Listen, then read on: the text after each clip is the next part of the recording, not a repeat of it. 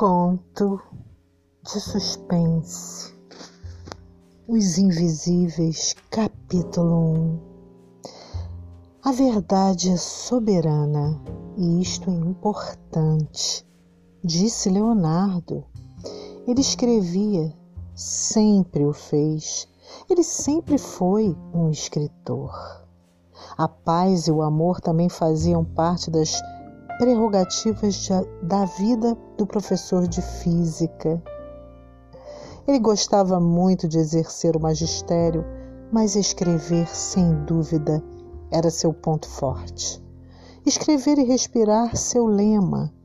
Ele se debruçava agora sobre um romance a respeito de uma mulher e seu sonho. Claro, no Brasil colonial, os senhores do mercado sabiam escolher bem os mediocrizados que dariam o retorno perfeito para as respectivas bolhas que compram lixo como luxo. Capítulo 1 do conto, postado no famosíssimo Recanto das Letras por Valéria Guerra Reiter prometendo voltar com mais emoções em dez capítulos. Acompanhe. Em breve se transformará em minissérie literária em princípio. E a princípio, Feliz Natal 2020. Fique em casa, se proteja desta guerra.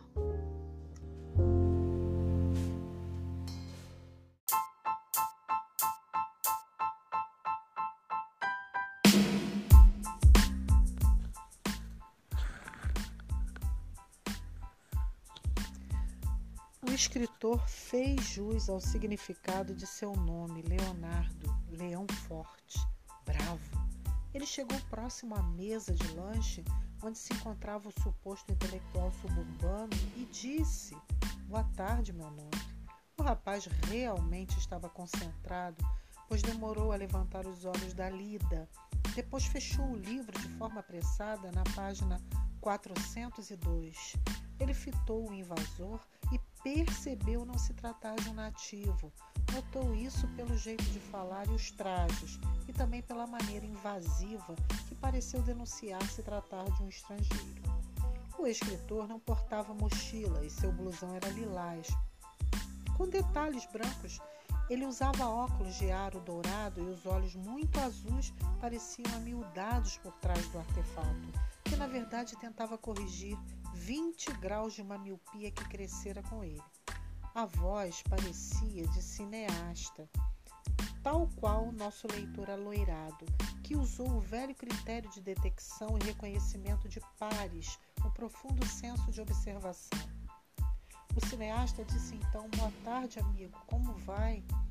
Bem, respondeu o jovem, aumentando a voz, dantes trancada na boca, por conta do exercício silencioso da leitura inveterada. Não se assuste. Eu estava passando e pesquisando e vi sua figura atenta à leitura e resolvi me dirigir a você para uma prosa, se for de sua vontade, é claro. Não quero atrapalhar seu momento cult e feliz. O jovem mudou a fisionomia carrancuda e meio assustada para uma outra mais alegre deixando escapar entre os lábios finos um pequeno sorriso.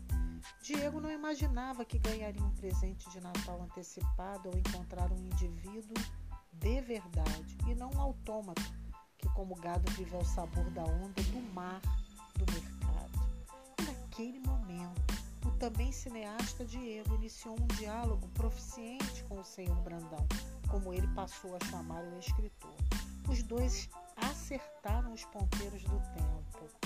Quando deu 21 horas, faltando apenas uma hora para o shopping fechar, Diego disse: Nossa, a hora voou e eu nem percebi. Tenho de ir para casa. E o senhor, como fará? Estamos sob pandemia, tudo fica mais complicado. E a Zona Sul não é logo ali. Já morei em Ipanema e sei disso. Este foi capítulo do conto de suspense de Valéria Guerra Reiter, postado, capitulado no Recanto das Letras e agora em podcast, versão para você. Vamos para o 5 em breve. Aguarde com paciência e vá escutando. Paz e luz. Hashtag Leia Brasil com Z e Vire Brasil com S.